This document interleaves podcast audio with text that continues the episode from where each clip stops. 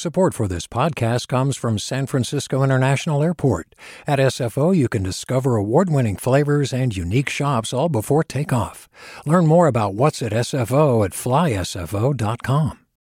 Hey, it's Avery Trufelman, host of Articles of Interest. And I've got to say, I've been a fan of KQED ever since I was a little kid and I would come out to San Francisco to visit my grandma. It was just what we'd always turn on every time we got in the car, every time we were making dinner and turning on the radio. It was always KQED. And then over the years, I've become a massive fan of KQED podcasts because this is local reporting at its best. These are answers to questions you've always wanted to know, interviews with exciting, unusual voices, necessary journalism, all told with love and care and artistry. And did you know that a majority of KQED's funding actually comes from members? It's just people like you and me supporting the programs they love while also getting access to cool events, behind the scenes footage, and so much more. If you want to sign up and be a part of this amazing community, visit donate.kqed.org slash podcasts to become a member today. That's podcasts with an S. Thank you for listening and thank you for your support. From KQED. Hey, it's Devin. Just a quick warning this episode contains some graphic descriptions of sexual abuse. All right, we'll do sound check first. Uh, Jeff Anderson, I'm here with a number of uh, survivors. At a press conference Tuesday afternoon, an attorney is at the mic with a group of sex abuse survivors and advocates. Behind them are pictures of a lot of priests from the Bay Area accused of sexually abusing children and who are listed in a new report put out by the group. Everybody on that list has been publicly accused. And we're pretty rigorous about this because kids are not being protected by you, Archbishop. Attorney Jeff Anderson is speaking directly to the Archbishop of San Francisco's diocese, which has yet to follow the lead of San Jose, which just released its own list of priests accused of sexual child abuse last week. Except that list had about half as many priests as the list Anderson is holding up. We know there are more. We know they're kept secret, and they know they're being protected there. But none of these lists of priests includes the one that we are going to talk about. Today, we're going to take a look at a case of alleged sexual assault and exorcism, and how adults being abused in the Catholic Church are being overlooked. I'm Devin Katayama. Welcome to the Bay.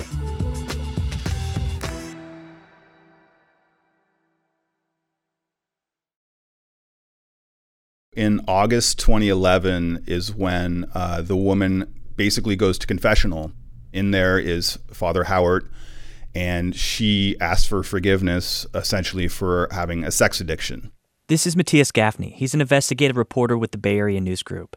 After a grand jury report out of Pennsylvania showed widespread child abuse by priests in that state, Matthias got a tip. There's a case in Santa Clara that wasn't getting any attention. Tell us why we're not using her name. Yeah, so uh, we have a policy that we do not name alleged sex assault victims. The woman from Santa Clara didn't want to talk to Matthias on the record, but he was able to talk to her attorney. And he pieced together a story using a confidential church report that he got his hands on. And this is the part where I want to warn you. The next few minutes contain some graphic language about what allegedly happened between the woman and the priest, Father Gerardus Howard, at Our Lady of Peace in Santa Clara. It starts with them praying together, and it leads to her sending nude and um, explicit videos of herself to the priest, sending her underwear to the priest to burn to get rid of the evil spirits. She alleges she starts sending hundreds of nude photos and videos to him over this time. Eventually, there were about 20 sexual encounters, which went from him allegedly pouring holy water on her chest and, and him groping her to using a crucifix across her body, her inner thigh, her groin, her chest. It got to where she was allegedly fondling him on his groin while he prayed. So, at any time, is is Father Howard asking her to stop he has said that he did not do any of the sexual encounters. She would try to touch him, he would say no. She would send these videos. He knew what the videos were, but he'd say tell her to stop and she'd still send it. She he'd try to block her phone number. he basically painted her as kind of someone who was harassing him. Eventually, Father Howard referred the woman to the church psychologist for help with her sex addiction. But Father Howard didn't stop seeing her. So while they continued their meetings, church officials also recommended that she go through an unconventional healing treatment, an exorcism. I don't know about you, but when I first started researching this story, I may be naive, but I didn't think exorcisms existed still. You see them in movies, you hear about them in the past. The power of Christ compels you. Not only have I found that it still exists, but um, we found where the San Jose Diocese exorcist says that he has 80% of his patients, if you will, for his exorcisms are sex abuse victims, which I found to be really interesting in the context that you know this church is going under under this microscope for sex abuse with minors and adults. And sex abuse victims are being treated with exorcism which is you know talking about people being possessed by demons and satan about a year after the woman started meeting with Father Howard and undergoing exorcisms, she tells another priest, Father Jose Giunta, who's Father Howard's boss, about what's been happening. At the same time, or around that same month, Father Howard goes forward also to his boss and tells him what's happening. And it's at that point that Father Giunta takes over those prayer sessions with her. It's around then that the woman threatens to tell the bishop about what's been happening. That's the leader of the entire San Jose diocese. Once she makes that threat, first off, the priest change their behavior toward her and separate themselves from her. And then, secondly, the report concludes they destroy evidence, which is those nude videos and those nude photos. According to the rules of the San Jose Diocese, what was supposed to happen? How should the issue of her coming to Father Howard been resolved or handled differently? The rules are quite frankly murky. There's general rules where if you're a priest dealing with a vulnerable adult and offering spiritual direction, you are not to get in any inappropriate relationship I mean, this woman is crying to this priest um, and telling him about past abuse that she suffered and the fact that she was a victim of rape. I think the diocese is trying to put out there, you know, you're dealing with people who are baring their souls to you. They look up to you as the ear of God, and you need to be incredibly careful with that relationship. I mean, it sounds like very early on, according to those rules that you just laid out, these allegations should have been brought forward. That's clear. To the investigators, the priests themselves said, yes, in retrospect, we should have come forward sooner. Um, it's interesting to note that the exorcist, as an excuse for why he did not go to the bishop sooner, blamed the quote unquote Jezebel spirit inside the woman and how it quote unquote divides and conquers. So essentially, was blaming the devil inside this woman for influencing him on why he didn't come forward. Then in November 2012, the woman elevates her complaints to the church's Office for the Prevention of Vulnerable Children and Adults.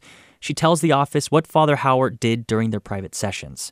The office gets an outside group to conduct an investigation, and after a few weeks, it releases a confidential report for church leaders one of the first things that happens after the report is done is a letter is sent on Our Lady of Peace stationery to the woman, basically accusing her of sexually harassing the priests. And it limits what types of church activities she can attend. And so, as her attorney says, you know, she took it as a slap in the face. You know, if you ask her attorney, she comes to them for a sex sex addiction problem, and they basically threw gasoline on it and then blamed her for it.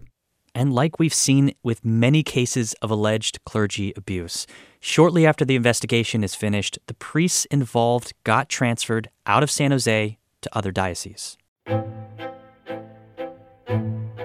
Father Howard was transferred to Greenland. They asked him, Do you want hot or cold? And he said cold. That, that's how that went down. That's how that went down. They asked him hot or cold. He says cold, and they sent him to about the coldest place you could go in Greenland. He then, from Greenland, um, winds up in Ontario, Canada, and he's the head pastor of a church there still. Um, we contacted them, and they had no idea about these past allegations from San Jose. As far as Father Giunta, we know that he uh, eventually left for Spain, and we don't know much more about what he's doing out there.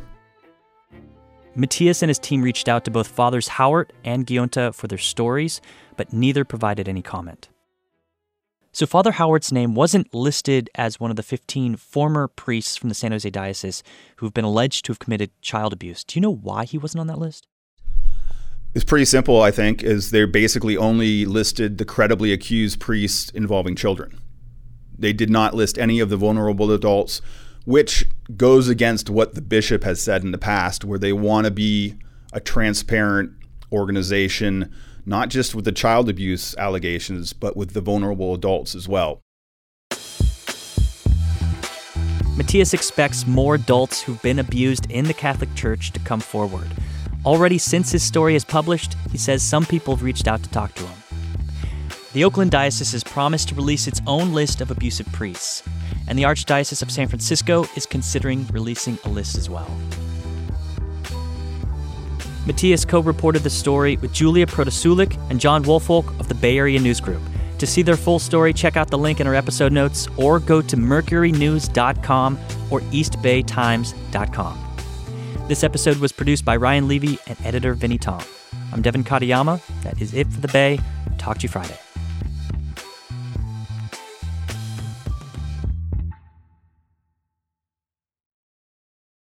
Do you love learning about the San Francisco Bay Area? Its history, its people, its unique blend of cultures?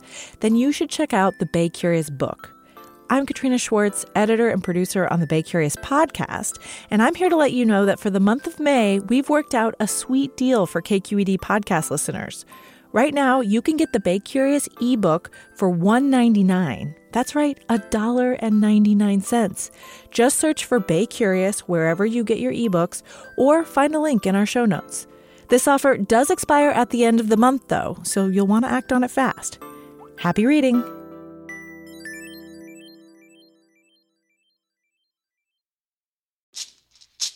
Hey, it's Glynn Washington from Snap Judgment. And if you love what you're hearing, and I know you love what you're hearing, please consider becoming a KQED member. You get special access to cool events, behind the scenes footage, and so much more. Plus, you'll sleep better at night knowing you did your part for the community you depend upon. It's in you. Please be in it. Visit donate.kqed.org slash podcasts to sign up now. That's podcast with an S. Thanks.